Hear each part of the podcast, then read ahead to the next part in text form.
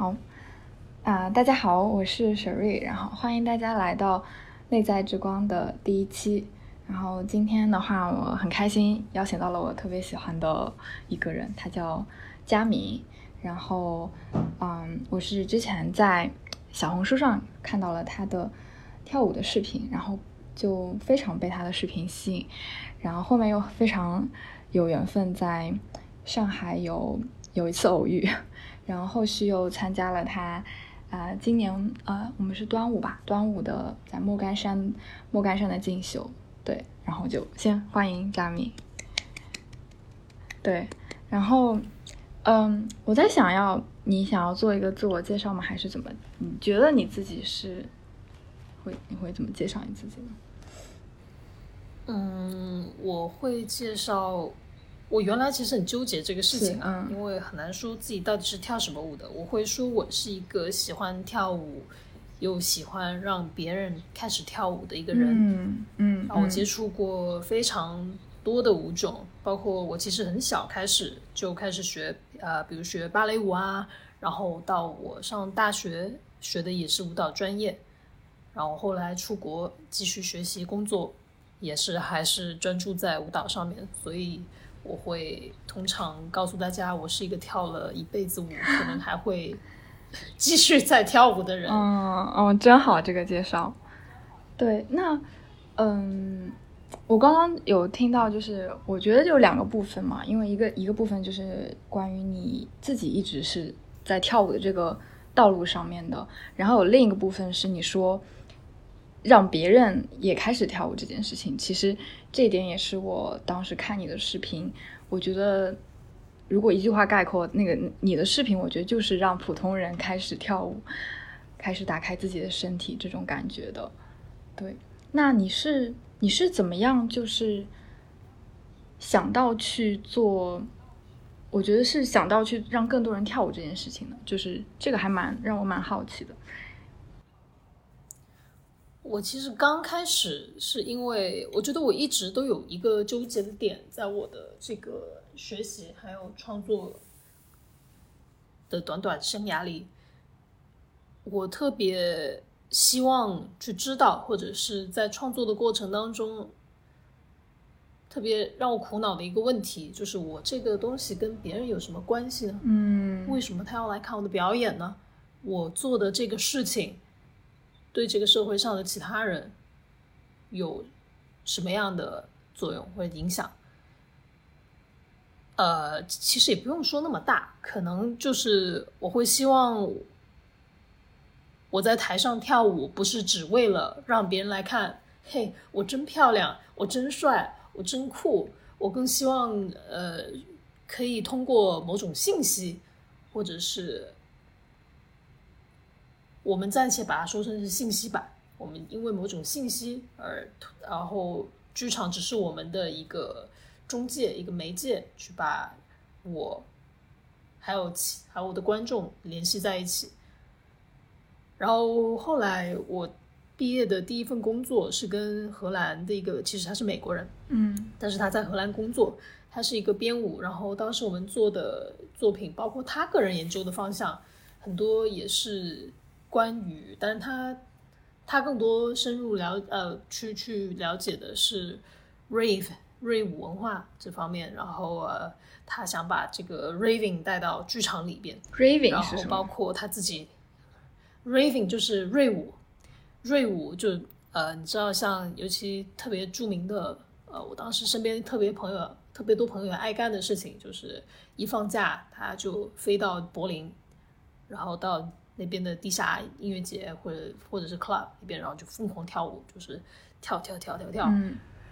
放的都基本上都是电子音乐，嗯。然后可能也会干一些别的事情，但呃，他当时他当时就提到一个概念，让我跟他工作的时候觉得特别就是兴奋。他说，我们一直作为职业舞者，尤我我我呃我想，尤其是在中国这样的环境啊，呃，我们作为一个舞者，我们会被说你要为这个舞蹈事业去贡献，去可能说不上牺牲吧，但是你要付出，但是他当时的想法是，我想反过来问问，就是自己舞蹈为我做了什么。嗯，然后，然后就那里就打开了一个新世界，说哦，然后我才突然想起这件事情，我为他坚持了这么久，可能不是因为我想要成为什么大咖，嗯，成为什么所谓的成功人士，我之所以坚持，而且。像我这样三分钟热度的人，竟然坚持下来了，肯定是因为我不断的在里面尝到甜头。然后，那这个甜头是什么呢？然后我就意识到，其实在我整个求学求学生涯的过程中，尤其是我后来上大学在荷兰的时候，它对于我来说就是整个是一个疗愈过程，但是是一个非常具深、非常具深的一个疗愈过程。我们大学的时候，我记得。嗯，我们尤其有一门课叫做 Process Inquiry，过程咨询。嗯，我不知道怎么去翻译它，但当时呢，这个老师，舞蹈老师其实是通过舞蹈作为切入点，看似这整个事情只有舞蹈，他竟然只是问：好，大家告诉我，或者大家写下来。你今天或者是你这一周的练习里边有什么你想达成但是没有达成的？有什么呃，你做你觉得困扰你的问题？什么是你想做好但没有做好？然后可能大家罗列出了很多，然后我们从这个问题还有我们的困扰、我们的痛苦里边去不断的用他的方式去倒推、去提问，在问题里边去找问题。在问题里边又找了新的问题之后，发现所有人没有一个人的问题来自于舞蹈，所有人的困扰和问题都来自于他们的、他们的、他们的脑袋在想。比如说，呃，如果我失败了的话，这个圈如果我转不好的话，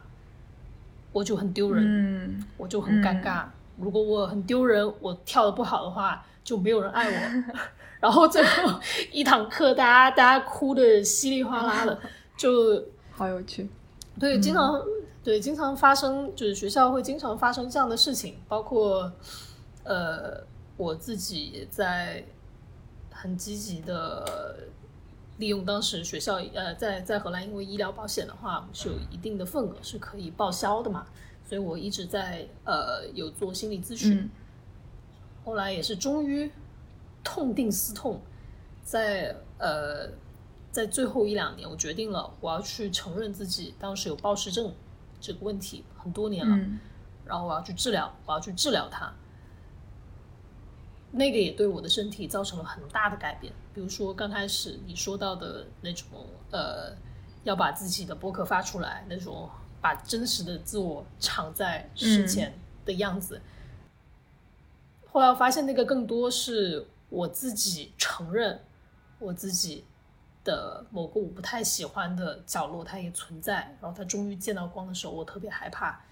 所以学校当时也给予了很多这方面的帮助。但我发现我的学舞蹈的过程，它就是跟我自己的疗愈过程是完全扣在一起的。所以，嗯，舞蹈对你来说是自我的疗愈。啊，我觉得一开始不是这样子，对，它是一部分，但是我觉得我跟舞蹈可能，我感觉到那种很强烈的宿命感，就是一开始我也并没有觉得我很主动的选择了这个事情，因为你小孩子几岁开始学跳舞的时候，你根本不会意识到你做，比如说选择要去走专业路子的这种决定，对于你来说到底是怎么一回事儿。我就觉得，我当时十岁，就是就决定我要第二年十一岁，我要进我要进广州市艺校，从此我要七年都住在那个学校里边，我要跳芭蕾舞。所有人都告诉我很苦，但是更多我是直觉性的，我一想到自己不能站在台上，我不能成为很棒的跳舞的人，我只能成为一个在周末兴趣班跳舞的人。我一想到这个，我就觉得特别的悲伤，我受不了。我觉得这样的人生不值得活。然后，呃，就充满了这样子直觉性的决定。所以我的快乐来自于他，我的烦恼也来自于他。我不是在面对他，我就是在尝试抽离他，就好像在跟一个就跟一个人谈恋爱的感觉，不断的跟他分分合合，最后我们要找到某种方式去相处。嗯嗯，所以我想理解，就你说快乐的部分是指的什么，然后烦恼的部分又是什么？快快乐的部分是你跳舞这件事情本身吗？还是说站在舞台上？然后烦恼的部分是跳舞这件事情，因为我很难解释那种快乐是从哪里来的。但是从很小的时候开始，我就发现，呃，比如说听到音乐，我就是想要公嘎公嘎，就是想要动，而且不管是什么类型的，呃，当时因为学习芭蕾舞，可能更多是受到西洋西方音乐的影响。那比如说听到古典音乐。那个时候，其实很多人可能会觉得无聊的，但是我把它当做童话故事，觉得呃那个音乐响起来特别有画面感，然后我会自发的愿意晚上在家里放学了之后，可能拉着我妹编了一个小习作，就是编舞，然后让我逼着我妈妈看，看到很晚。然后不管是什么音乐，比如说如果是春节的时候，我们家里不是会放那种新年的歌曲，迎春花呀。然后上面电视里边也会有一种那种编编排舞蹈那种画面，然后我们会拿着我会拿着家里的呃可能是被子啊或者是饼干的盒子啊当做道具，家里没有扇子，然后就拿一个铁盒子那个盖儿在那里当扇子，然后然后编舞，很难说那个快乐到底是怎么回事，明白？但是就是身体跟音乐合在一起。好像我不由自主的，这是最开始的状态，不由自主的就会想要去做，觉得特别的开心。嗯，然后到后来进了专业院校，我也发现面对特别枯燥的训练，尤其是芭蕾舞，其实有些动作看起来真的是太简单了，也没有，尤其在早期练习的时候，根本没有什么表达可言，你就是站在那里，两个腿直的，全身全身看起来就是直的，然后不断的把脚拿出去，再拿回来。拿出去再拿回来，但是我当时哪怕是这样的练习，我可以听着音乐，然后不断的去感受我每一次发力，呃，然后那个肌肉发力的时候，因为每次脚送出去再收回来，给我带的那种身体的体验，嗯，好像收回来的不是一条腿，收回来的是我的心，然后我又送出去，然后就。我可以，我可以找到这种特别呃，我觉得有特别诗意的感觉，哪怕在特别这种很简单的、很简单枯燥的练习里面。嗯，我感觉是你，呃，其实回到你刚刚讲，其实就是一种直觉性的东西。然后，其实很多的体验它是没有办法用言语去形容或者理性去分析，但往往是。这样的事情，就刚刚你讲到你跳舞的这种经验，我就觉得它就是属于那个范畴，就是它很难用语言去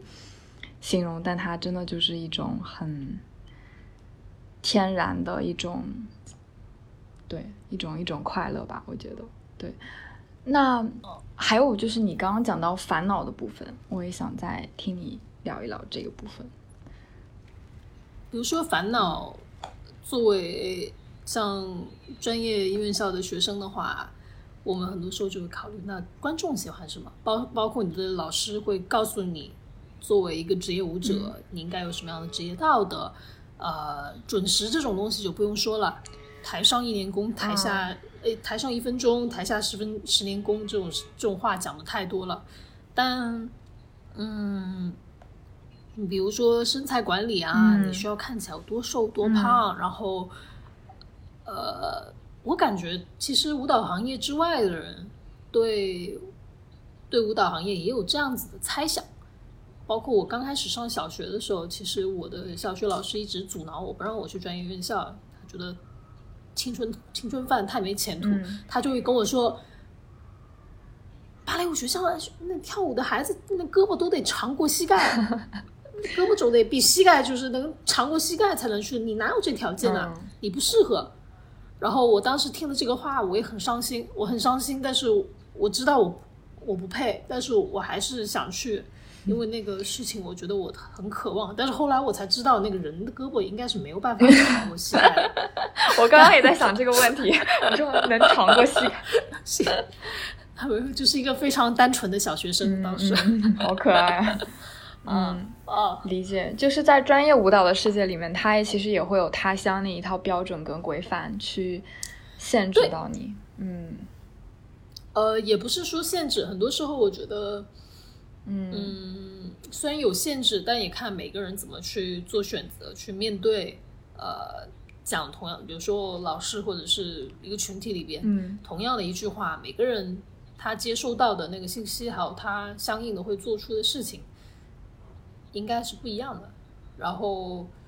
我属于那种特别希望变好，就是希望自己成功的那种好学生。然后会希望特别希望老师老师可以关注我，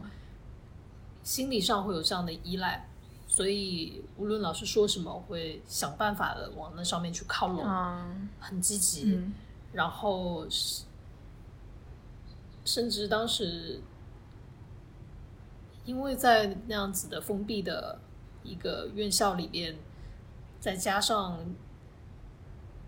比如说女孩子减肥这种问题，其实很多老师他是不知道科学减肥是怎么一回事的。很多人他认为就是吃的少练的多，那你就吃的很少练的很多，最后吃的跟鸡一样少。呃，这样就或者是不断的去检查。学生今天有没有胖一斤？就今天有没有重一斤？明天有没有重两斤？这样去呃控制整个事情的事态的走向。当然，我我不是说这样的控制完全没有用，但是当时对于我来说，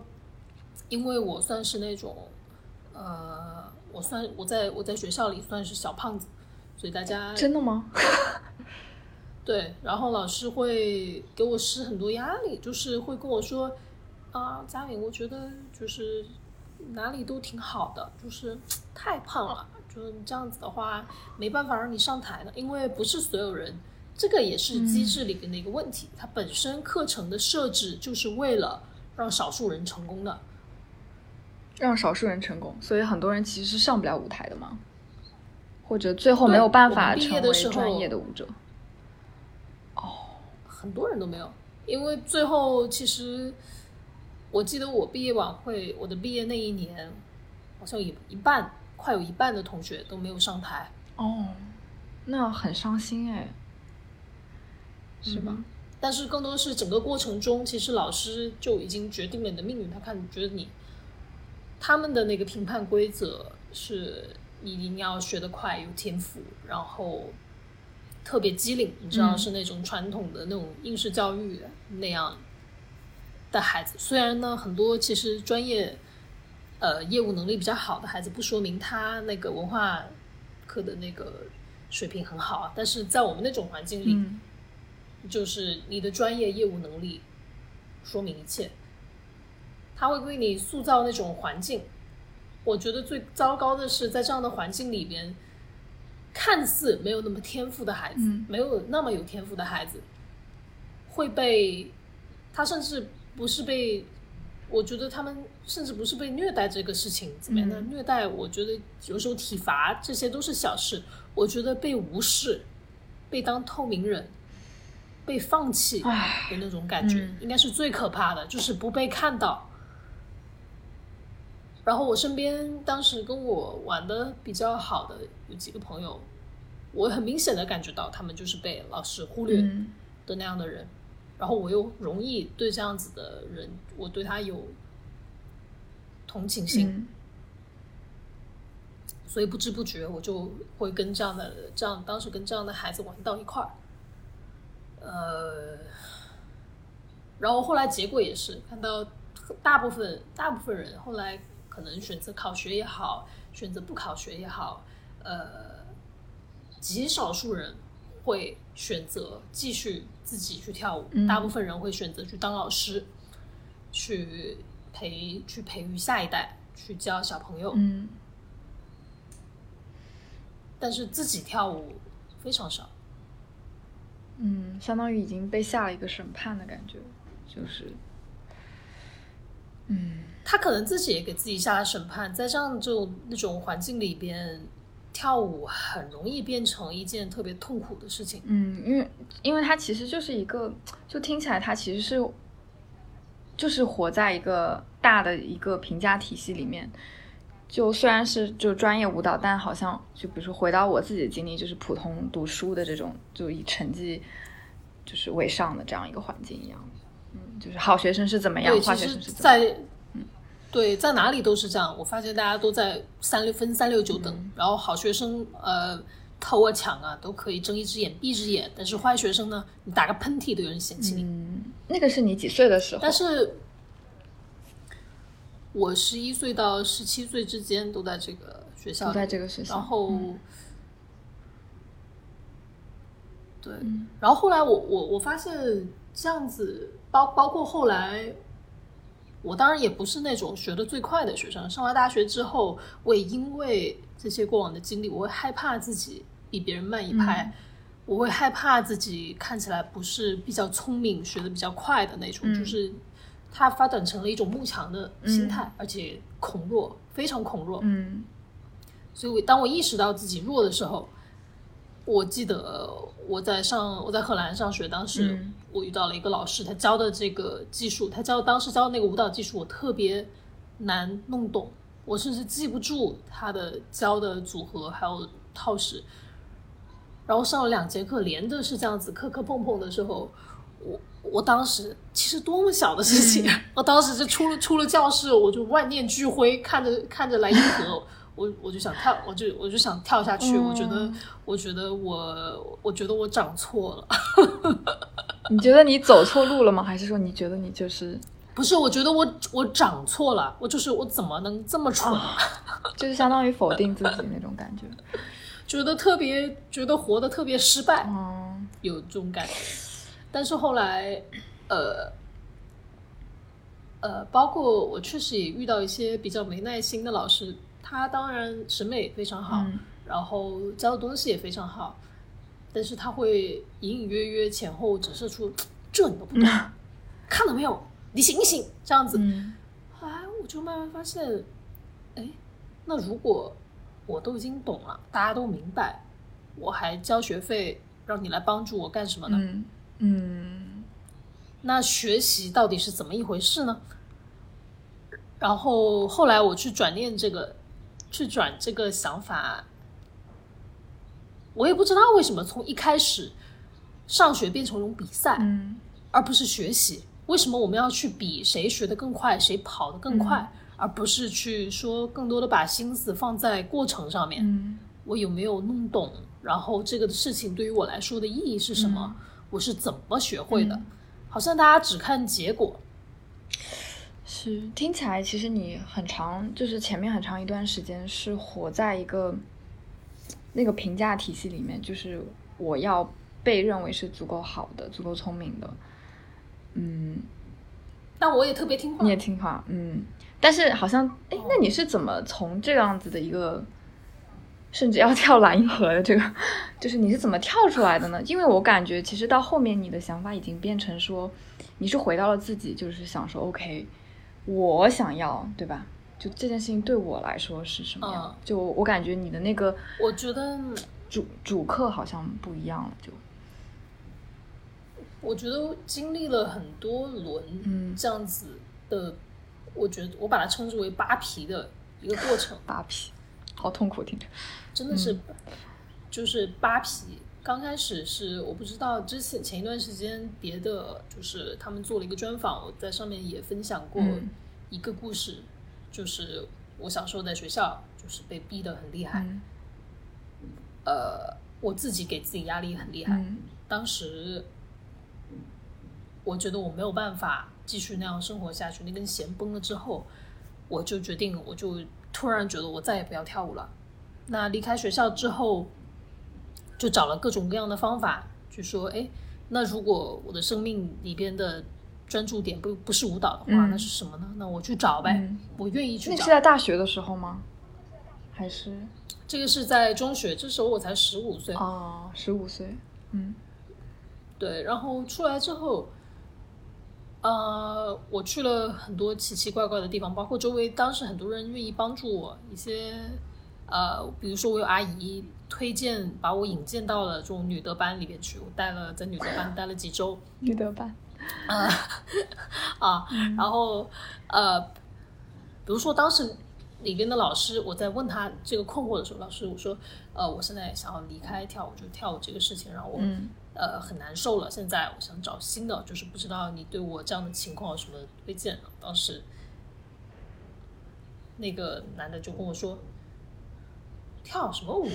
跳六吧你，跳舞有什么用啊？跳舞对这个社会有什么贡献啊？然后我当时没有反驳他，我没有反驳他当面，但是我心里觉得特别不舒服，嗯特别不舒服。后来回去，我的另外一些老师其实呃也有持续的在帮助我，比如说接触到藏传佛教啊，嗯呃，然后我自己也开始做一些冥想还有瑜伽的练习。嗯。之后又因为他们有公益演出的缘故，我接触到一些福利院里边的小朋友，然后给他们表演，嗯。然后就发现，尤其这种呃偏远山区，还有福利院里边的孩子，他根本不会去想我脑袋里面想的这些，嗯。我明显感觉他们满眼里边就是星星。当你在上面在上面跳舞，嗯呃，当时当时我我当时我觉得我肥的不成样子啊，然后也没有什么，我的我的功也退了，因为没有在每天练习，嗯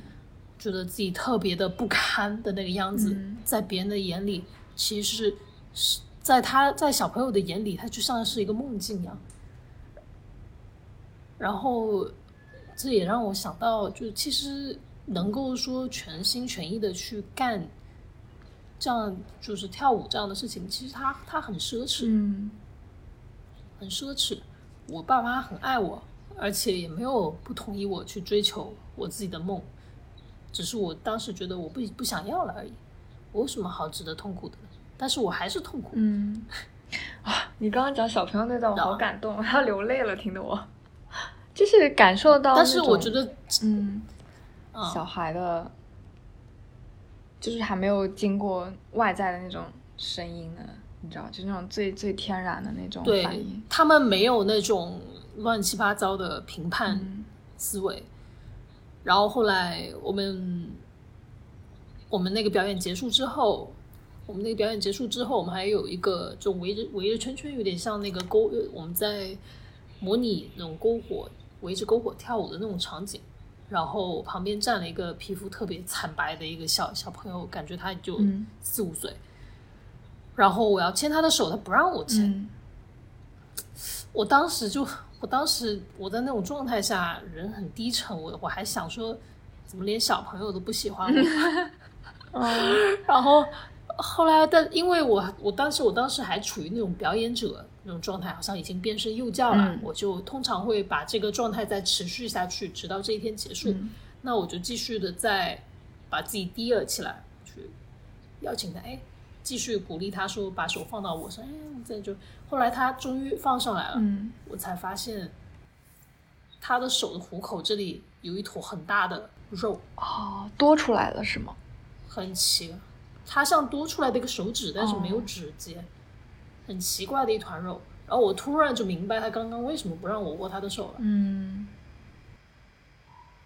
然后我那个瞬间我就震惊，我的天呐，我怎么可以从头到尾，我怎么可以，我好像满脑子里只有我自己，嗯为什么我满脑为什么我满脑子里只有自己？然后全程我们在跳舞，围着圈拉着手，在音乐里边，然后就感到这个小男孩他原来的手不敢完全放下了，到慢慢的他放松了一点，然后他再握一点，到后面他特别开心，嗯他在跳舞，他已经完全忘了我刚我跟他刚刚有这个尴尬的这个手的接触，嗯然后那天对我触动特别大。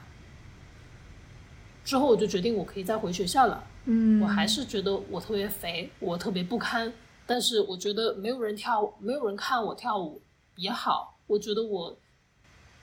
跳了开心，我能完成学业，我能为别人带来这样的快乐。啊，哪怕他不是专业的观众，是小小朋友这样的观众，我觉得也很好。嗯，我没有想那么多，我就回去了。但后面我还是会遇到问题。嗯，呃。包括到后面去寻找，呃，我知道芭蕾舞后来，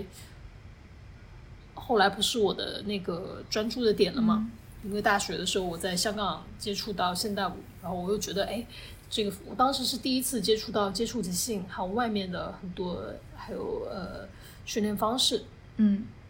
然后我就决定要往这条路上去走，然后在这条，然后选择了周周跳舞，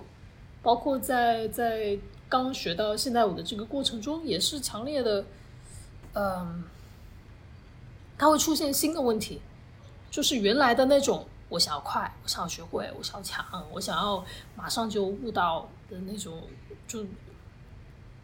特别竞争的那个心态，它又回来。哦，回到一个很强的环境，就是大家都很厉害的环境里面的时候，是吗？对，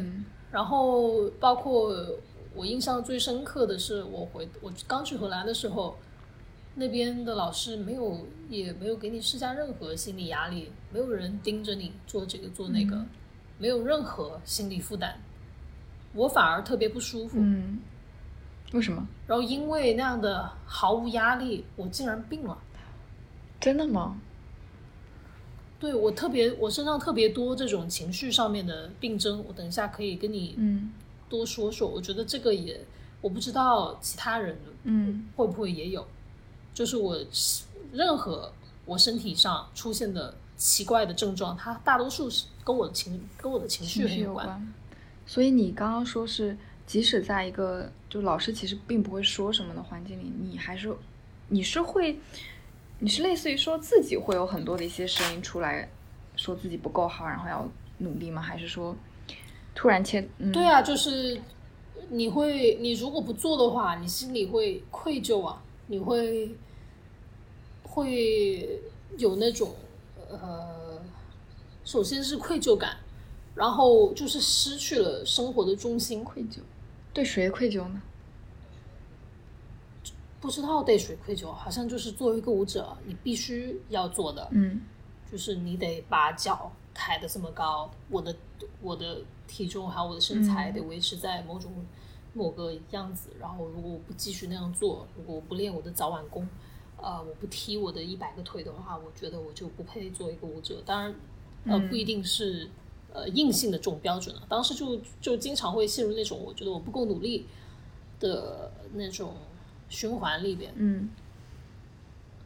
也没有人骂我，但是心里就好像。失去了依靠，因为你发现周围的哎，好像周围的人他并不会因为你不努力、不奉献，呃，不看起来特别打鸡血，就是你打不打鸡血，他都他对你都那样。嗯，然后我突然就失去了那个平衡啊，不知道，明白了，嗯，整个系统特别的混乱，然后出现的出现，我出现了前半年我在荷兰的时候，我有半年。有大概四五个月吧，小半年四五个月没有办法动，我一要跳舞就头晕，我浑身没有力气，嗯，非常的非常的虚弱。然后当时我因为这样的虚弱的状这样的虚弱状态，也非常的懊恼啊，自己就是自我厌恶啊。我非常希望自己可以成为特别活跃，或者是参与到。课程里边至少一份子，然后当时呃也没有去想这个虚弱的感觉是从哪里来的。嗯，我刚开始只是看看医生，然后看医生好像也没有真的解决什么问题。嗯，然后后来我才去什么开始心理咨询啊，然后学校当然也你说你当时我出现这样的问题的时候，跟原来我在芭蕾舞学校不一样，在芭蕾舞学校大家说大家都这样。嗯。大家都做一样的事情，大家都没问题，你怎么有问题？肯定是你的问题。嗯然后我在荷兰的时候，我的老师的状态可能是说，哦哦，你需要休息，你去休息，没事啊。然后哦，他甚至可能第二天他会继续回访你，就是哎，就是怎么样？怎么样？你觉得好些吗？嗯这种呃特别的，我就是跟醉氧一样，我醉自由了，就不知道自己该干什么。哦，后来嗯 得放到一个自由后来我的环境。我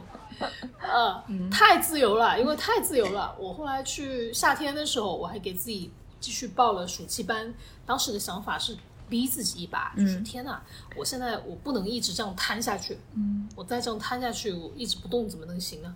然后，但是我的身体还是很慢，嗯还是很累，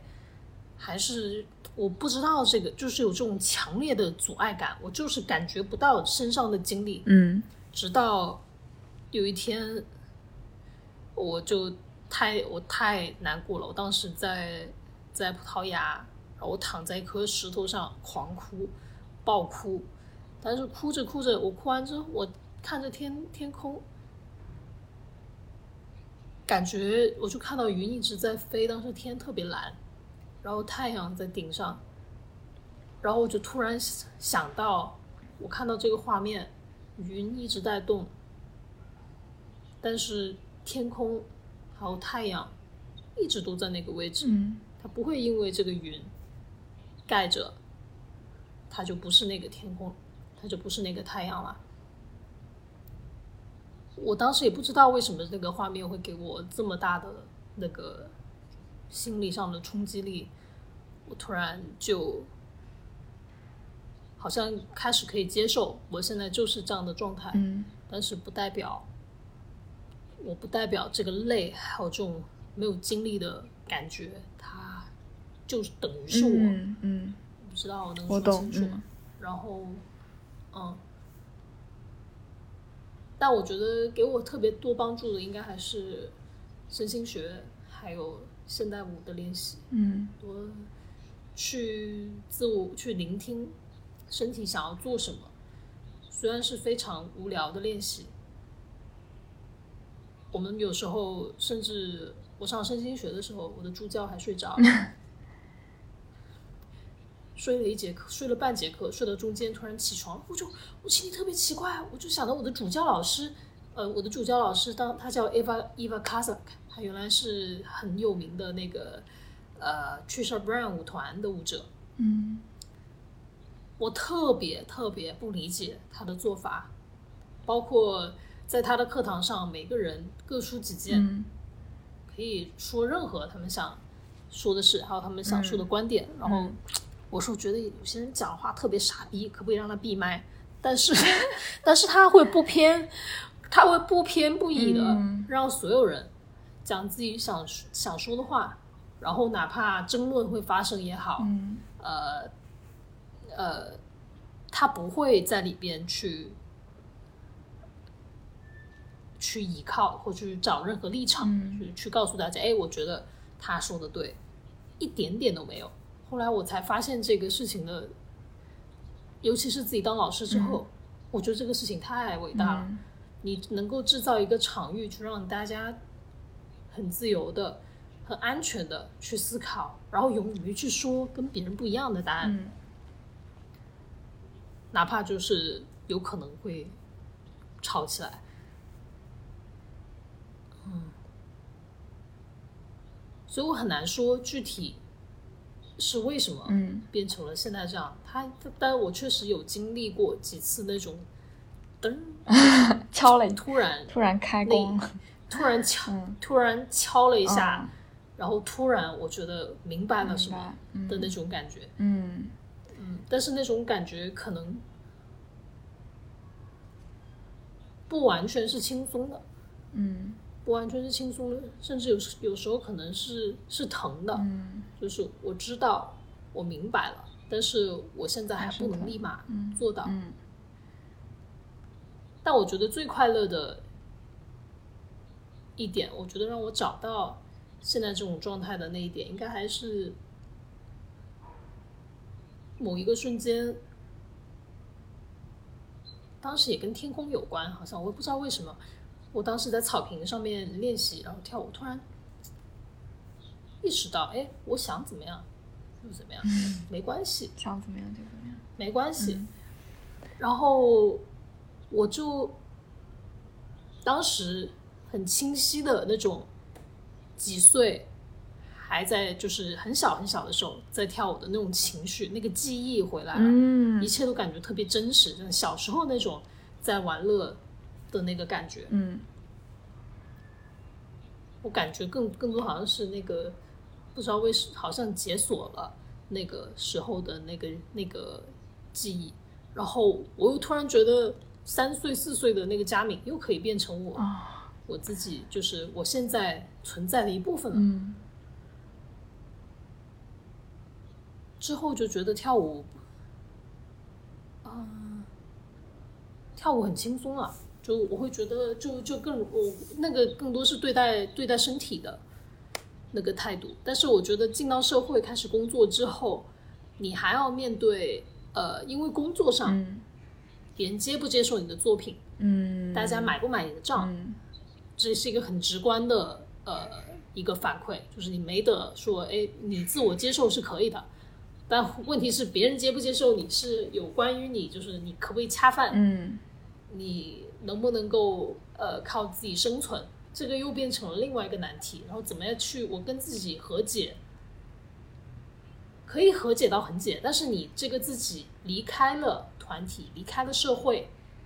离开了这个现至少我们现在玩的这个游戏里，呃，你这个和解是和解到就是。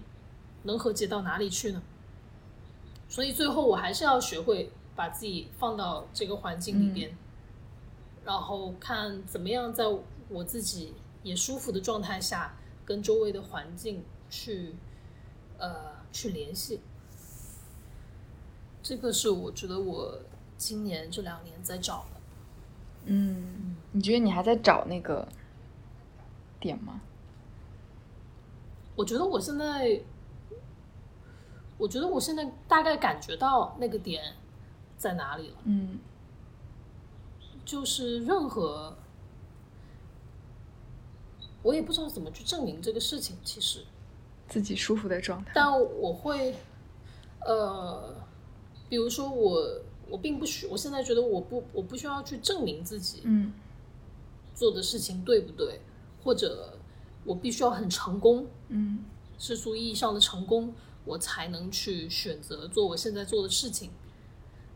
嗯，我觉得更多的是现在可能杂念少了很多。嗯，那我需要去想的可能只是我大概感觉得到大家喜欢我想传达的哪一点，然后这一点正好也是我喜欢的那一点，那那很好啊，那就那。但是这个这个信息也告诉我，之前的那些所谓的逻辑上面，我怎么样去安排、去计划、去推算，我没有办法算出别人对我的看法，还有别人对我的感受。嗯，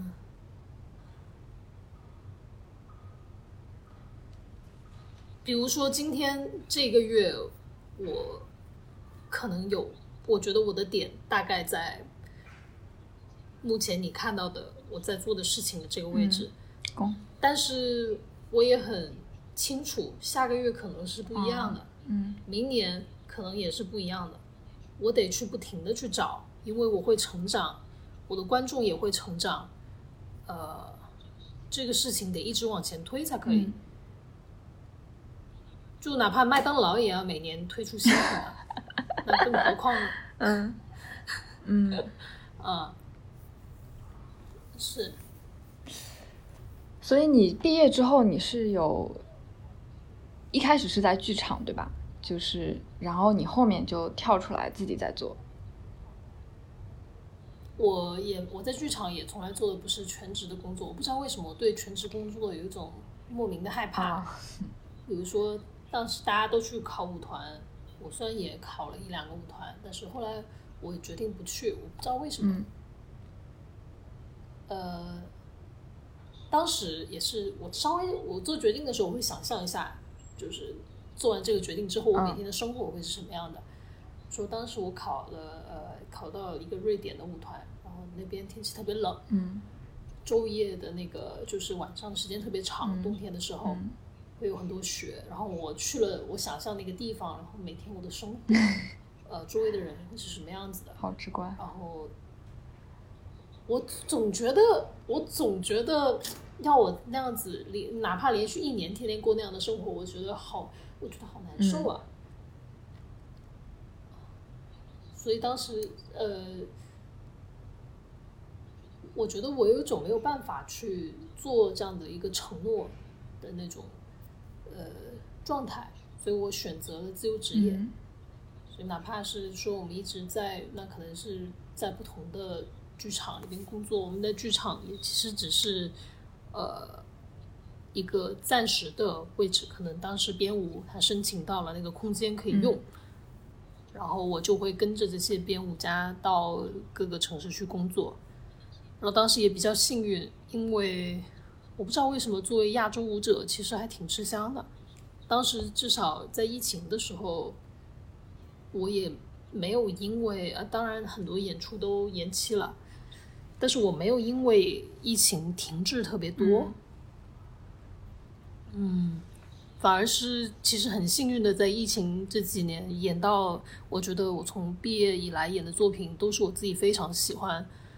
呃，觉得特别有意义的。哎，我好奇，因为我有看到你之前发那个在澳门的那个，就是我不知道是植物园还是什么，就是有树啊。对对对，在在澳门的那个公园。嗯，对你你的就是这个是你自己创作的吗？还是跟别人合作？还是会有一个？哦，那个是。那个作品的编舞，他叫他叫吴慧，他叫吴慧，他也是广州的一个在 base 在广州的一个编舞。我今晚其实要去见他，他他也很有意思。他他们家，尤其是他就是植物迷，特别的迷哦。然后他自他们自己去在做他们的舞蹈实践，也有很多年了，很多年了。呃，所以当时这个作品，首先是他有了这个编创的这个概念、这个想法，他想要在嵩山那个位置。苏山其实是澳门当地那个植被最丰富、生态最丰富的一小块地方。澳门有那么小一个地方，然后他想做一个跟落叶生根，就是移民有关系的。嗯。一个这样的一个舞蹈，然后当时我们的工作其实很多的时候做到的练习需要让我们去理解植物的那个生存状态，还有他们的呃他们的习性啊，包括他们的需要啊，他们的学习能力啊。我我也是因为这个作品阅读一些读了一些有关植物的书籍，我觉得特别神奇。嗯，然后很多时候我们。就就其实，把它当外星人看的话，它就是好像在另外一个维度，另外过着另外一种时间。嗯，但是它跟我们人一样是要生存的。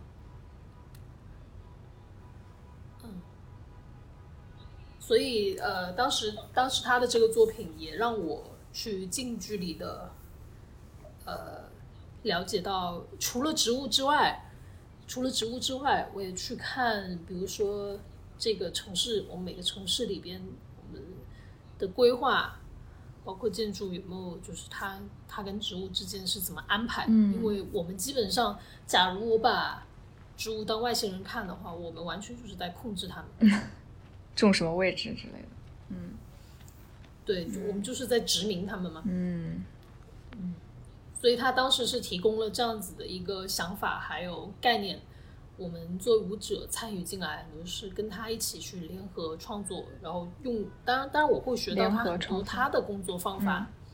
对，所以你们是联合创作，是就像你的话会提出一些，就也会加到这个创作里面一些内容。因为现在的编舞已经不是这种，呃，一个一个动作就是编，然后你去 copy 去学这样子。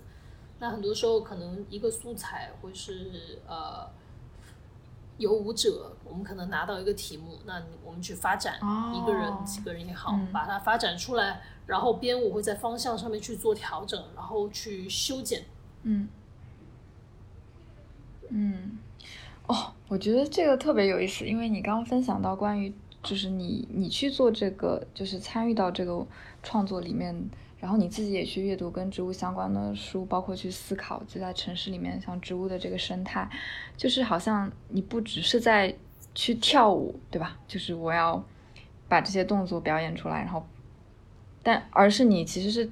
在这个之外，其实有一个更大的东西，你去好像是也是关于跟，嗯，比如说跟自然之间的这种关系啊，这种，就是我觉得它好像是一个，其实是一个更大的命题，在融入到舞蹈的这个语言里面，对对。嗯，好有意思。我个人会比较，确实很喜欢这样的工作方式。像广州也有像二高表演啊，呃，何其沃他们也在做很多特别有意思的创作。呃，广广州的话，我们还有广东现代舞团，嗯，也是最早一批呃国内最早的一个现代舞团那，大家所以这边的创作氛围嗯是比较好。了解。好啊，我我其实想在，但确实这个是现代舞的命。嗯，哦，我说我其实想回到你做小红书这件事情上面，嗯，包括你做的这种带领大家跳舞的这种工作坊，因为我记得我之前有看到你好像在是在公园还是哪里，然后有很多小朋友，然后也有成人的那种环境里面。哦，那个是在植物园，杭州植物园。哦，对，就是，嗯。因为其实回归到你前面很早提的一个核心，就是你觉得跳舞不应该只是为了自己，而是也是为了他人。就这个这个部分，其实我会想要再再跟你深入的聊一聊。对，就是嗯，我觉得可以先聊，比如说你做小红书这件事情吧。嗯，我更多当时我觉得我推我的内容。一个是希望大家觉得跳舞很简单，嗯，但是简单的来，我又认为跳舞并不只是挥挥胳膊，嗯，它可能跟音乐有关。那如果跟音乐有关，它可能跟我们的个人感受有很大的关系。嗯，我会就是我在上面就想，哎，那我为什么大家不断的去舞房学组合？但是学到的，因为任何呃，你哪怕穿衣服或者是说话的方式，跳舞的动作也是一样的。你去到舞房，一定是学到老师的表达，嗯，他的审美，嗯，好，他运用身体的方式。然后我就在想，那什么是我的我的用身体的方式呢？想来想去，我觉得我不是特别希望大家学的，就是。我我不想，我首先我自己不是很想有一个固定的跳舞的模式，嗯，虽然我可能或多或少会有我自己的嗯那一套，但是对于我来说，更重要的可能是跳舞里边跟感知觉、觉察力有关的这一层。那不然的话，其实你像在中国，我们的广场舞文化特别盛行，其实大家。大环境上愿不愿意打开自己的身体呢？我觉得愿意的。嗯。但是我要怎么样去做这个事情，让它跟就是我不是说想要故意区别于广场舞，但是我觉得广场舞里边少了、欠缺了我在现代舞里边体验到的那种呃感知觉上面的那种喜悦、那种快乐，可能比较难解释。很多的时候，就那种快乐的感觉，那种舒服的感觉，可能是我，呃，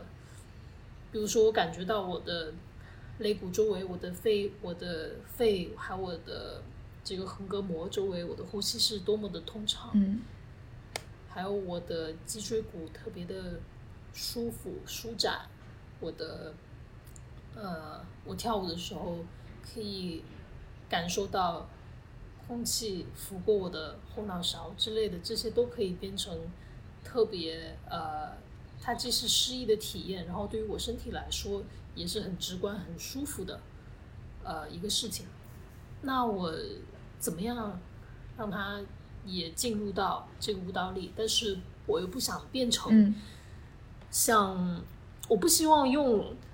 呃冥想或者是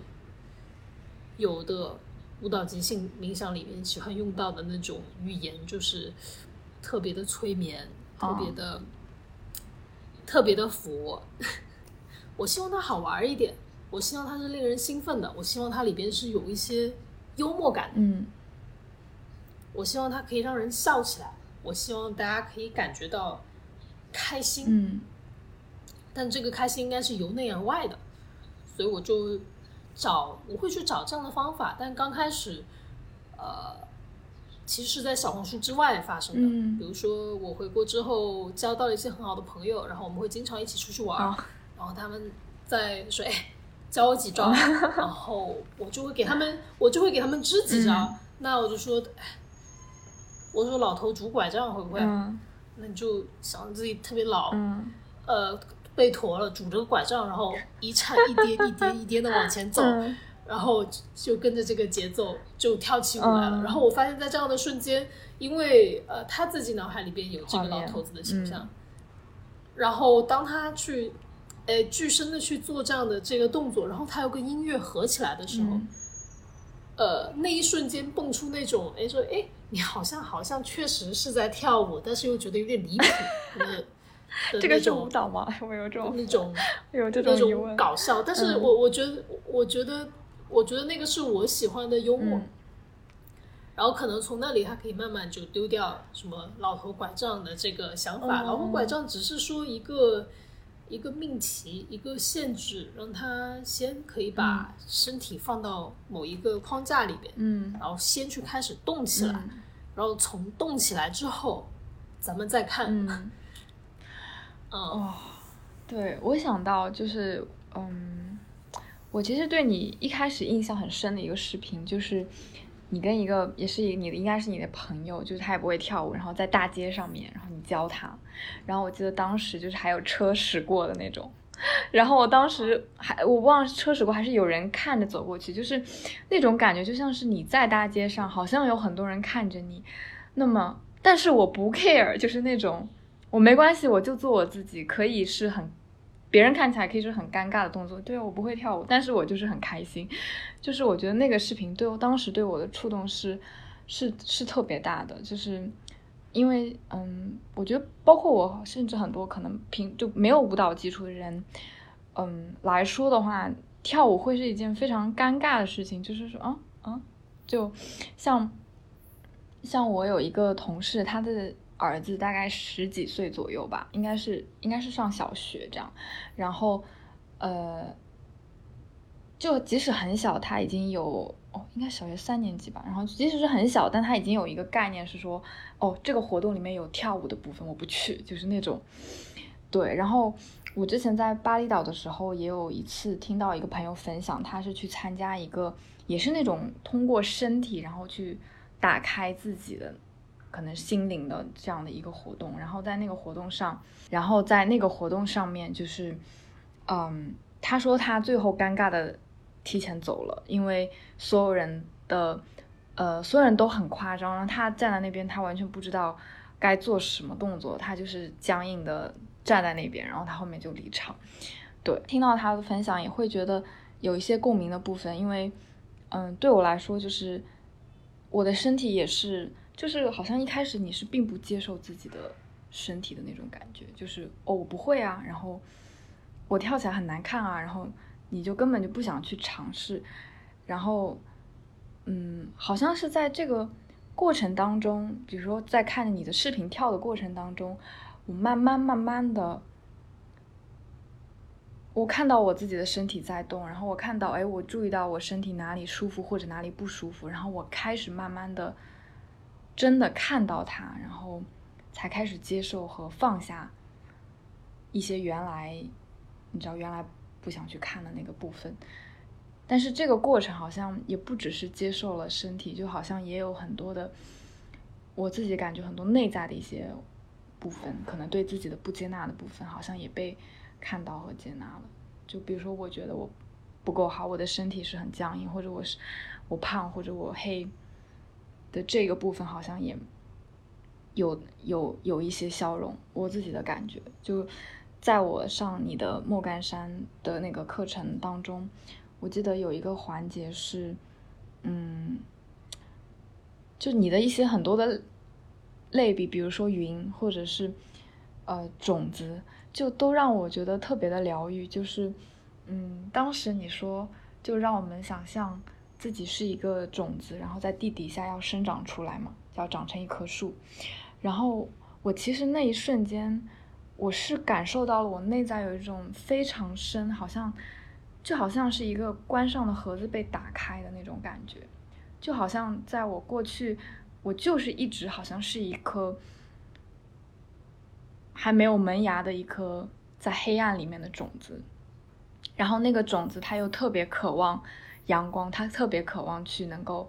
生长出来。然后我当时听到你的那个话的时候，我就感觉我的一下被打到，然后我的身体也很快的能够在这个感受里面去去表达出来那种想要去从地底下长出来的那种生长出来的那种很强烈的那种欲望。所以当下我真的是很能够，就真的在那个场域里面，我觉得有一种就是是深。然后又有新的部分，就是他们都打通了那种感觉，嗯，我觉得这个让我印象很深。然后，嗯，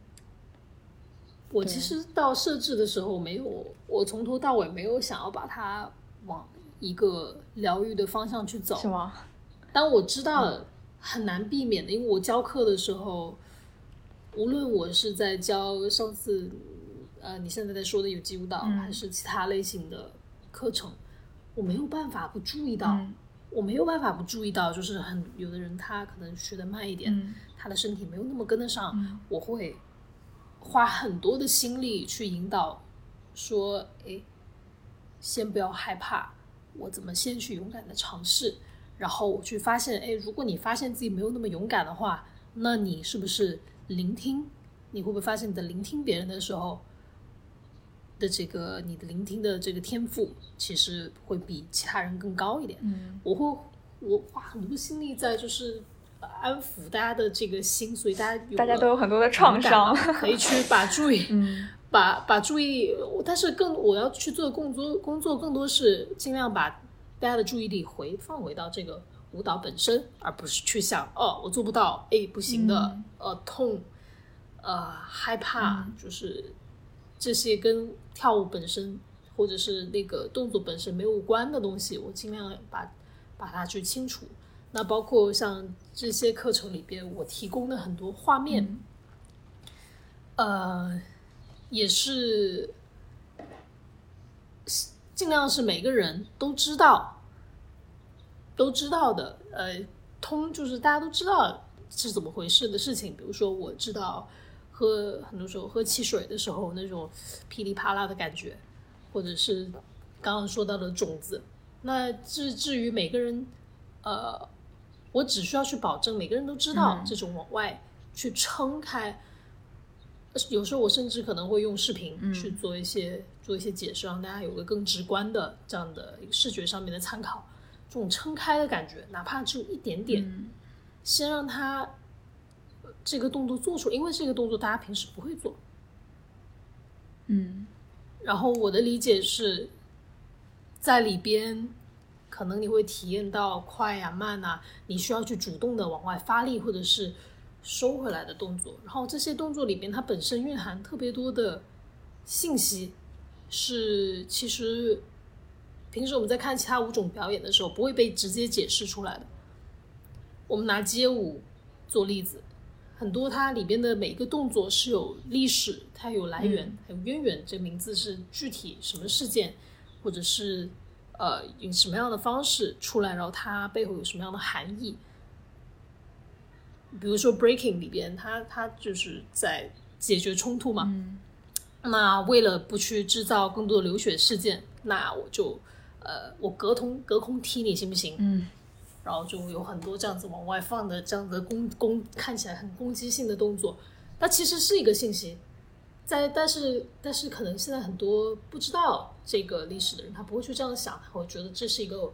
舞蹈语言，但是所有的这些舞蹈语言其实都有迹可循，或者是说它可以被阅读成呃某个东西。嗯，然后可能我在做的很多事情是，我直接反过来把我能够在动作中阅读的阅读到的那个信息给到大家，然后大家从那个出发点去出发去找自己的这个动作语言表达。嗯，然后至于有没有疗愈，有没有疗愈效果？我觉得我我不会去，我当然有的话我很开心，但是假如他这个伙伴进来了，就是上了一天课，上了上了这节课，觉得我出了很多汗，我又听了啊几首很很好听的音乐，然后我又跑了，又慢了，又快了，呃，很爽，就到这里，我觉得也很棒，特别棒。对，疗愈更像是一个，反正在这个过程当中，它可能自然发生的一件事情。其实我一开始也并没有这个期期待吧，对。然后，所以我就觉得，其实你的课程它是一个，它它是一个很怎么说？就你的整个的引导，它其实是一个很，就每个人可以有自己的解读，对吧？就它是每个人还可以有自己的表达，它是一个很宽阔的一个广大的这么一个载体的感觉。对，觉得这点其实是特别好。然后当当然也要有有一定的呃引导，还有限制，这样大家就不会说迷失。嗯，比如说我特别喜欢在课程里边放入，比如说带有攻击性的动作，或者是跑跑的特别快，因为我觉得现在大家都在讲疗愈，都在讲放松，就真的去放松。我觉得这个简直大错特错。嗯。我觉得我们需要疗愈，不是因为我们没机会放松。我觉得我们需要疗愈，是因为我们在该愤怒的时候没有表达愤怒；我们在该抓紧、再去反击、去为自己站出来的时候，没有去为自己站出来。嗯。那所以，我更多的会注意到，我能不能在舞蹈练习里边去放入更多的这种表达愤怒。或者是表达，哪怕不不需要是特别愤怒，就是哪就是愤怒的力量。我好像在练习生气，或者是练习抓紧快跑，嗯，练习这种更呃跳跃的，没有那么佛放松。哎呀，生命真美好。呃，因为我觉得放松。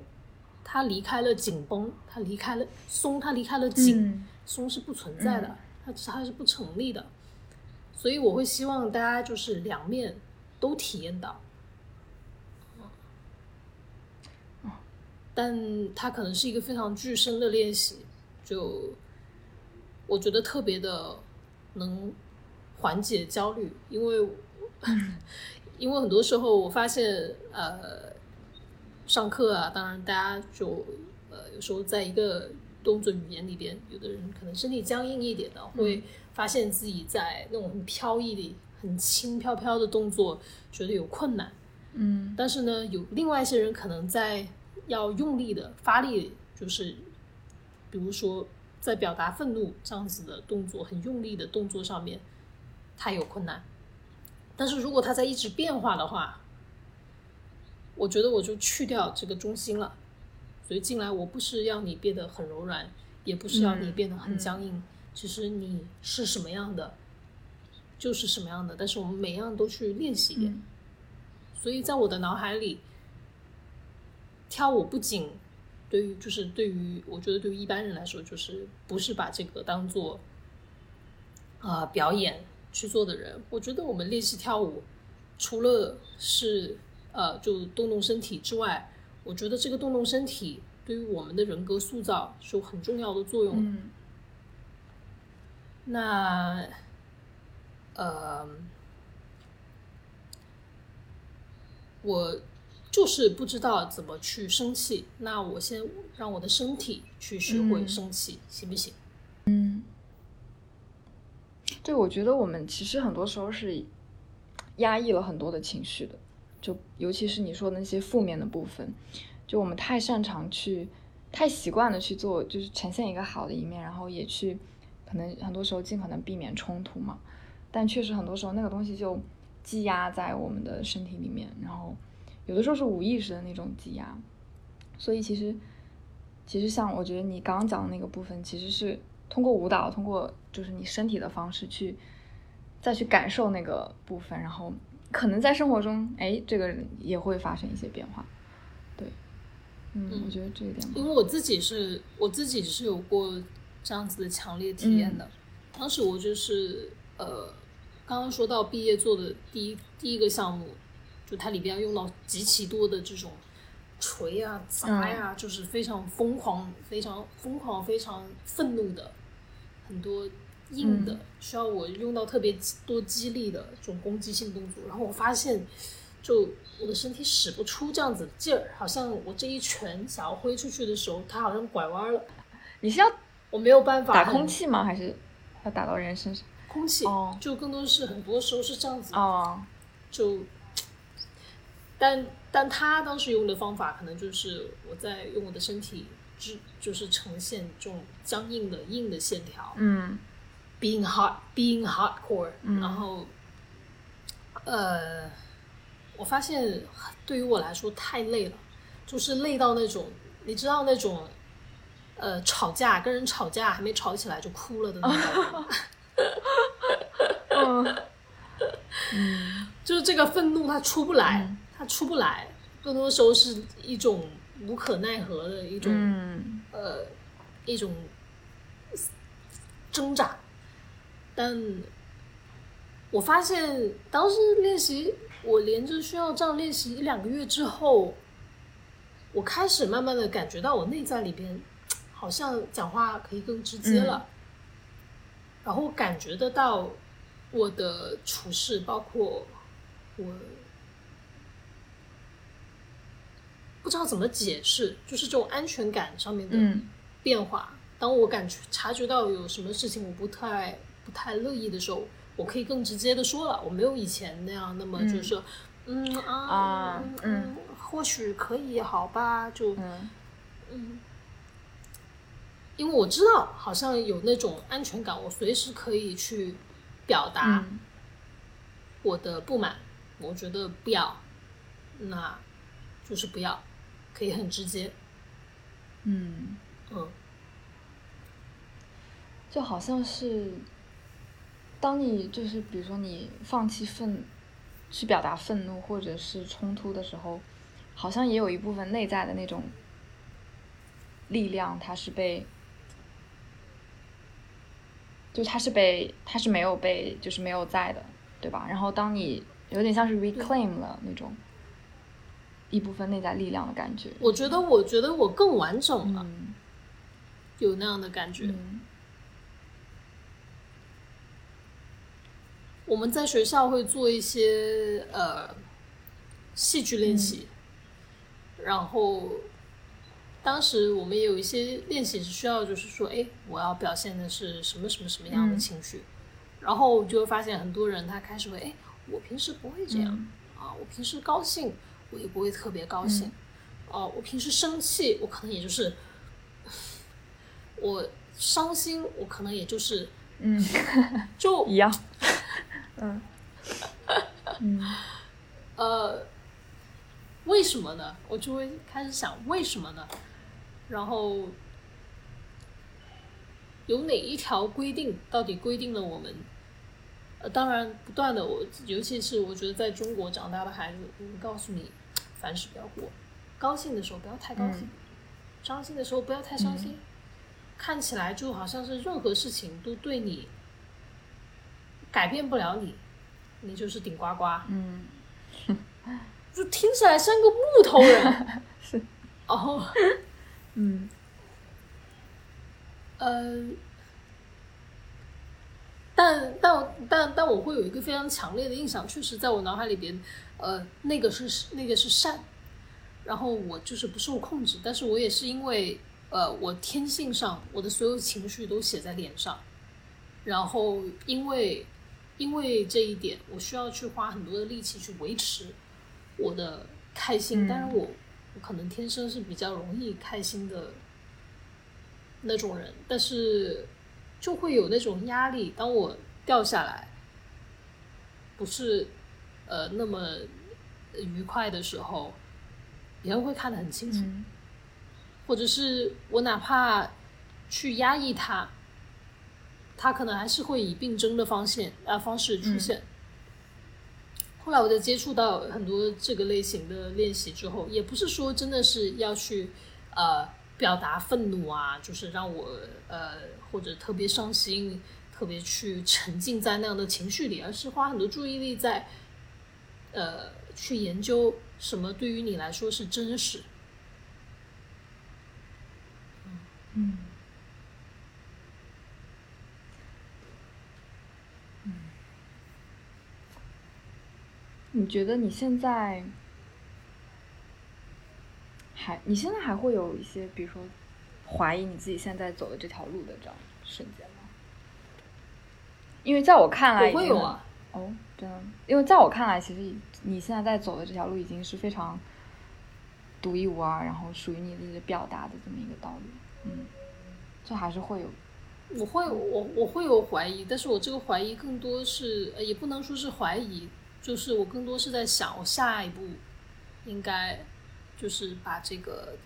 事情往哪里发展，但呃，但我觉得现在找到的大多数时候找到的很好的一个平衡，就是我知道这个事情我没有办法去预判，我也不应该去预判它，我可以做的最好的事情就是不断的把眼前的。每一节课或者是每一件事情做好，然后在这个过程当中，在这个实践的过程当中，我持续的去观察，还有跟我周围的人产生，就是我们会交流，我们会产生联系，然后这个已经足以去推动事情的事情接下来的走向。然后我心里也会甚至哎，可能突然想要做一个什么样的呃。比如说小红书新的视频啊，可能有新的内容想做啊，呃，我觉得我偶尔会升起的怀疑，更多是，哎，接下来该干嘛呢？我会去，又是那种想要预判、想要计划、想要呃想要计划、想要去，就是那个好学生心态又容易出来，但。但我不会去想说我有没有找到这个路，我更多是很感激现在我正在做我自己喜欢的事情，然后我不需要去，我觉得更加印证了刚开始我想的本来的那个妥协，所谓的那个心里特别委屈的那个点，它是毫无必要的。我想做什么事情，那我先把它创造出来，然后看，呃，我可以在。哪一个点跟呃跟我周围的环境或者跟其他人相遇，然后大家都如果很喜欢这个东西的话，那它就算是它对于我来说就算是一个成功。但是时间到，比如说在明年会发生什么事情呢？我不可能做一模一样的事情。呃，我的担心更多来自于就是怎么发展。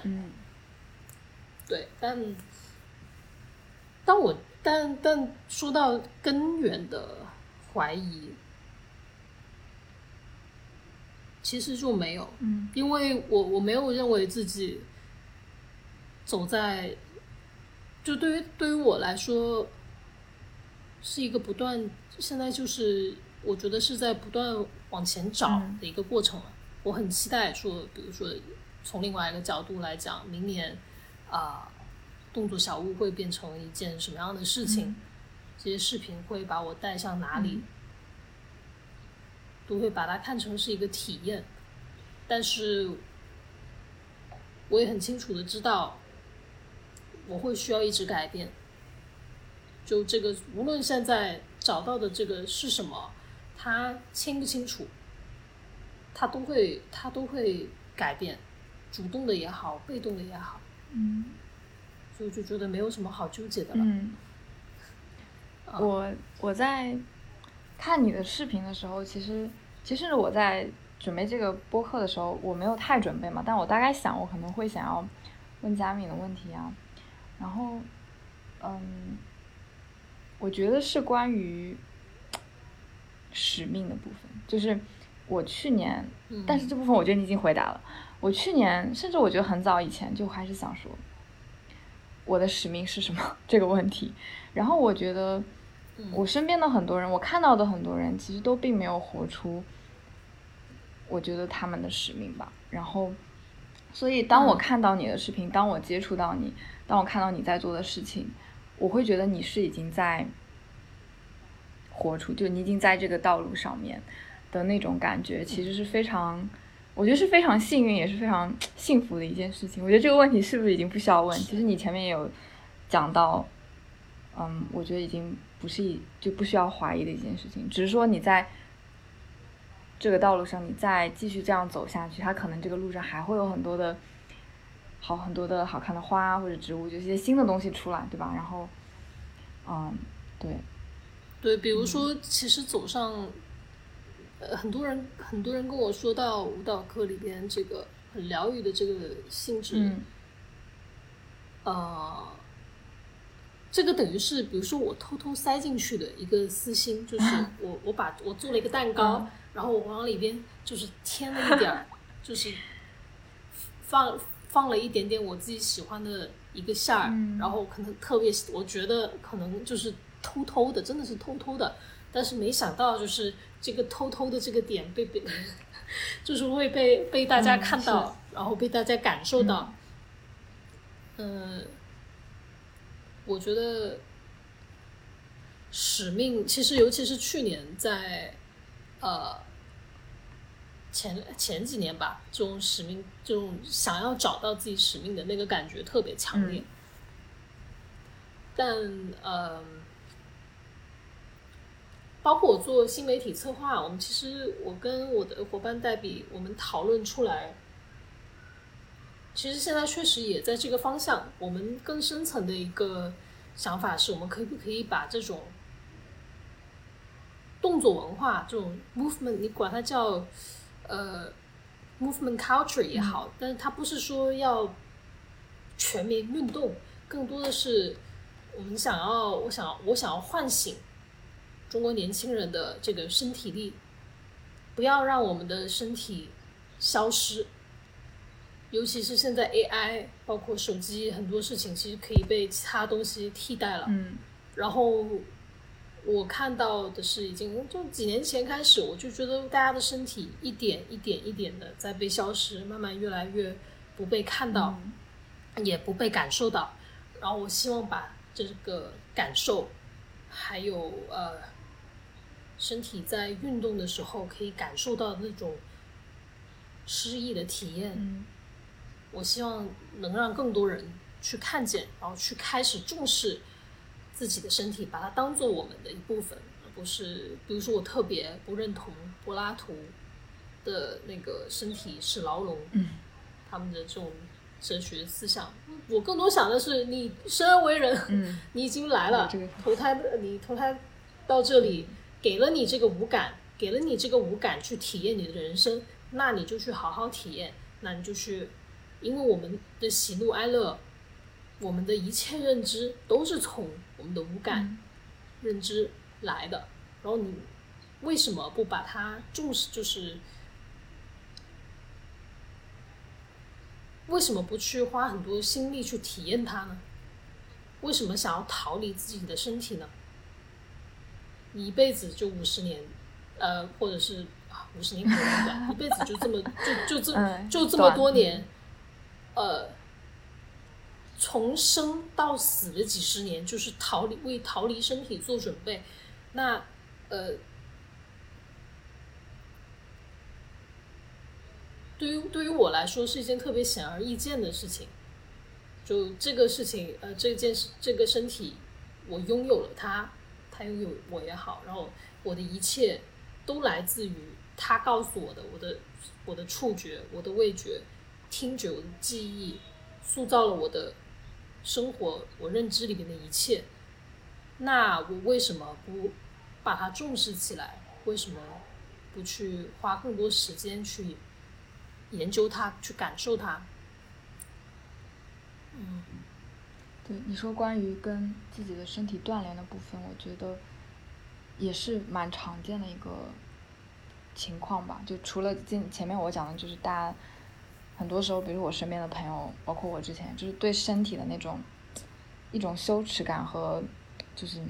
不认同感，对自己的身体。对，然后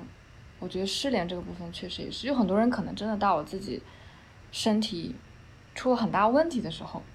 他才会。去关注到，但是更多的时候就是，它就像是一个工具，就是嗯，我要，比如我要往前走，对吧？我自己拖着这个身体，这种感觉，但我又觉得不能去直接逼大家，比如说你刚刚说到的，你朋友在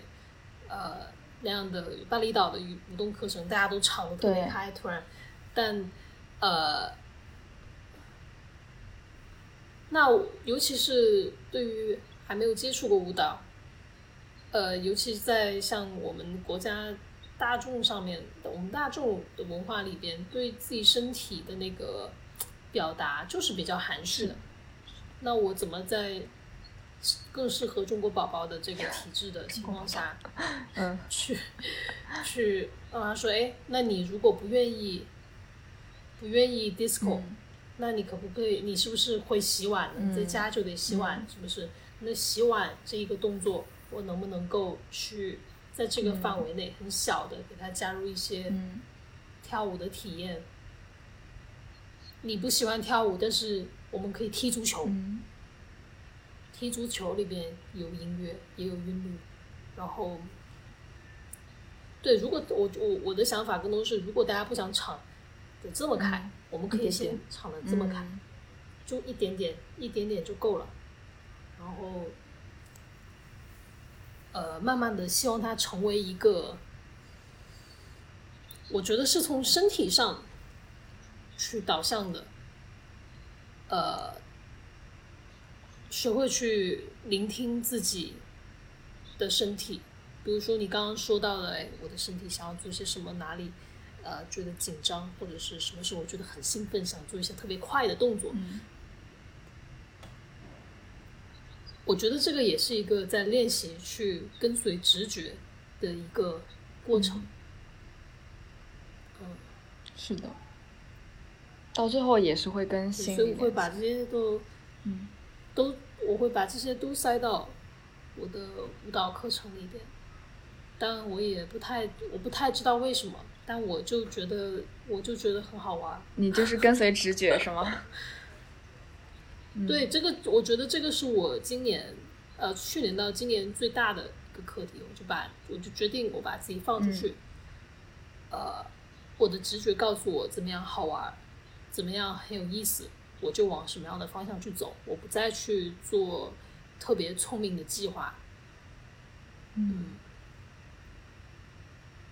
这是很勇敢的一件事情。就是把很多的原来的一些东西给放掉，然后再回归到，就好像你小的时候听你的那个直觉的声音说你就是要跳舞一样。嗯，对，就是假如说我我我现在没有办法，也没有足够的精力去申请一个很大的项目，那我就从很小的事情开始做起，我不能不做。嗯嗯，感受到了很多的鼓舞。嗯，对，但是我就是因为这样的很小，所以我觉得反而变成一个特别，呃，可持续的一个方式，因为就告诉你，哎，哎，又不是什么旷世神作，就是好玩就行了，就看了，嗯，啊，然后，啊，然后也不不需要说花，好像花十天、半个月、半个月，或者是好几个月去死磕烂磕，就是下知觉。必须要很快的做决定，然后出来的啊，就一笑，觉得挺乐的，然后想把这个乐发出去，然后隔一阵就发一个乐，隔一阵就发一个乐，我觉得心里特别没有负担，嗯，就流动出去了。我有拿你的视频给我妈看，然后之前在家就跟她一起跳，你知道吗？她也很喜欢你，真的，真的，我跟我妈一起跳，好好呀，好好。然后当时我爸看着我们还说，这两个人在干嘛？我妈她原来，我爸妈原来她特别载歌载舞，然后她也会看我的视频，她每个都会看，然后包括我最近新出的视频，她也会。呃，但我妈一直都比较支持我，说这个不错，这个真有创意，好可爱。嗯，还有一段是是几个月前，我爸突然来上海看我，我们其实就吃了一顿饭，隔着一个桌子的对面。其实他一直不知道我在干什么，他不知道你在干什么，然后甚至你爸不知道你在干什么，甚至我在大，甚至我大学要毕业的时候，他问我，哎，佳敏，其实呃，其实你你。你在干嘛？真的吗？然后，但是他心很宽，可能，然后我就呃听到了。当那天晚上，他跟其他的一些叔叔在吃饭，然后他们就在问到：“哎，你女儿现在在上海上班吗？做什么呀？”然后我听到我爸特别斩钉截铁说：“他现在做自由舞蹈。”哦，自由舞蹈，然后 也没有毛病。然后啊，我我我我当时想。我本来有点紧张，我听到那个人问他这个事情，因为我知道，在尤其在我爸眼里，我做的事情就他无法理解，就是不知道在干嘛。然后他当时说自由舞蹈的时候，我还我还挺感动的。我能理解，嗯，就觉得好像你也不是你也不是完全呃没在关注，你还是有。你还是有关注一点的，好有趣的爸爸，嗯，挺好的，家里人的这种支持也是蛮重要的。但他们特别爱玩，所以呃，他们那个年代的年轻人跟我们又不一样。我妈，我前两天才跟我跟我妈聊天，她说他们以前呃在广东这在深圳打工啊，反正他们出去玩的时候，所有人都载歌载舞。他们会吃宵夜的时候架着那种 KTV 的机器啊，大家跳舞跳到桌子上，会觉得是一件特别时髦，嗯，呃，时时髦的事情。然后他会包括前两年我有机会，我都一直带带着我妈去跟我一块蹦迪。他体力可好了，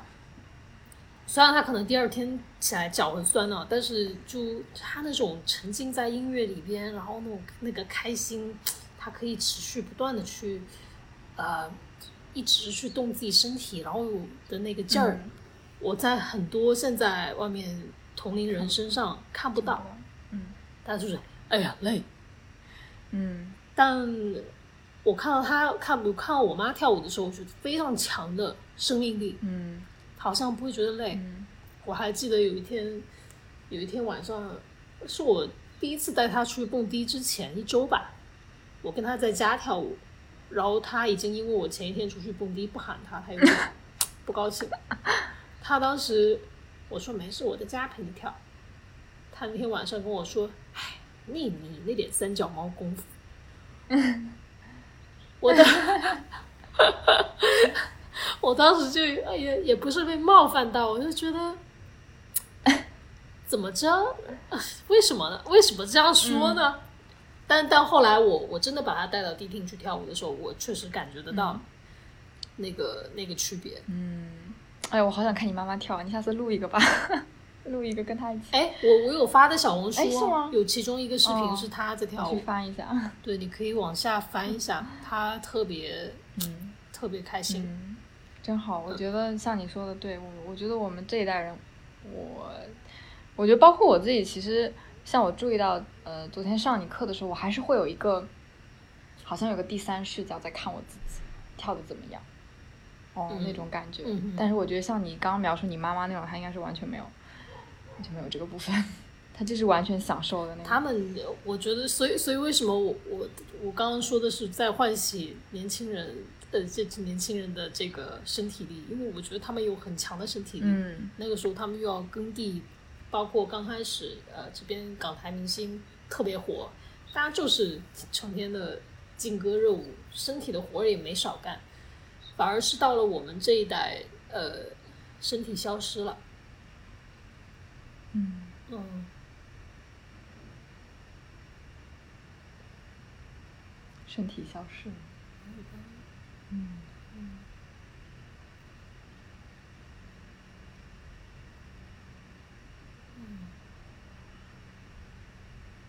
所以才需要你这样的存在。就我觉得每个看到你的视频有触动的人，其实他可能都是多少跟就是他跟身体可能有失联的这种状态。他我其实原来觉得是件特别小的事情，但它对于我来说特别重要。嗯但我又我放出来之前，所有的我的这些想法，还有我的视频，我都觉得，它其实就是件非常非常非常在微不足道在这个世界上的事情，但是能够收到这么多、呃这么多人跟我共情了，包括有这样子的回应，我其实觉得很神奇啊！我也是在通过我的行为。我就是创造，是扔出了、抛出了这个事情到到这个池子里边，然后还得到回应了，我才发现啊，原来大家都希望可以往这个方向走。我就觉得哦，前两天我在我在广州跳舞，然后那天晚上我困了，大概一点钟我准备回家了，然后当时 club 里边有个男孩。跟着我走出来，我看吓了一跳。他说：“你是？请问你是那位舞蹈博主吗？” 我说：“啊，我说我是佳敏。”他说：“对。”然后他当时就这样子，他双手他双手合十，然后他特别诚，就是特别有诚意，很特别真诚的那个样子。我自从看了你的，自从看了你的舞蹈视频，的舞蹈视频改变了我对舞蹈的认知。然后从此以后，我再也我决定我再也不要九九六了，九九六不好。然后通过跳舞，我感觉到什么对于我来说是好的。然后我决定继续这样子生活下去，特别感谢你。然后他就走了。然后我当时，嗯，想，哎呀，呃，对我自己也很，我自己也很惊讶，就是他是可以。抵达到，呃，可以抵达到另外一个人的那个位置。我听你讲的时候，我觉得我，嗯我也是，就是打到我这边。对，就是，嗯。但这个也就更坚定我的信心，就是只要我保持我的真实，还有。我抛出，我认为，就是我在整个跳舞的过程中，对于我来说特别特别好，特别有用，就是在呃，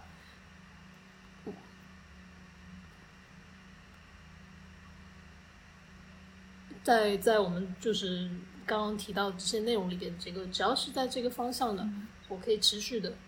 再去抛更多出来。然后我要让这个声音变得更大，因为我知道它不仅仅是跳舞这件事儿这么简单而已了。嗯，但我自己知道，我对于我来说从来都是这样子的，就是说我开始意识到他对外界也开始呃发出跟我的内在越来越一致的声音，我得到越来越一致的这个回。回回回想的时候，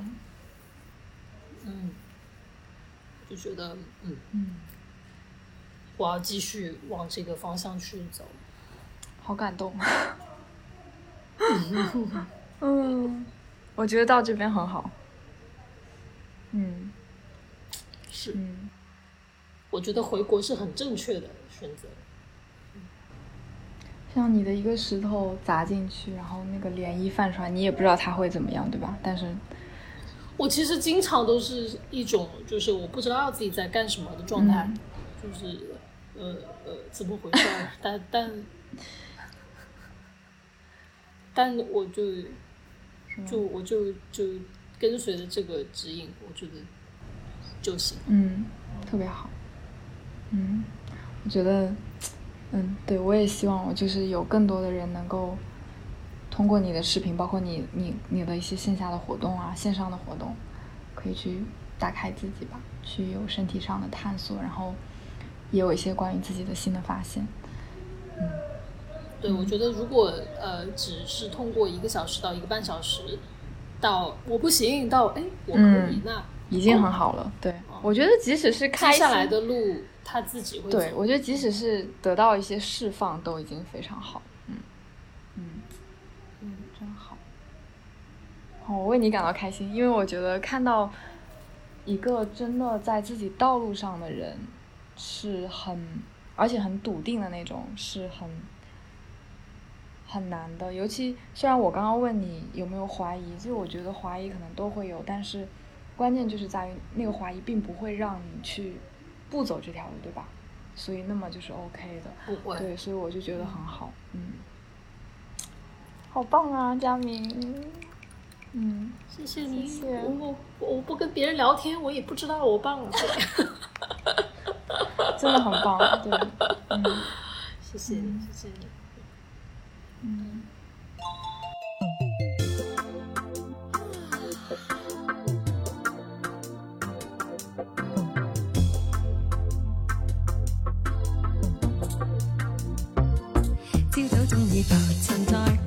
love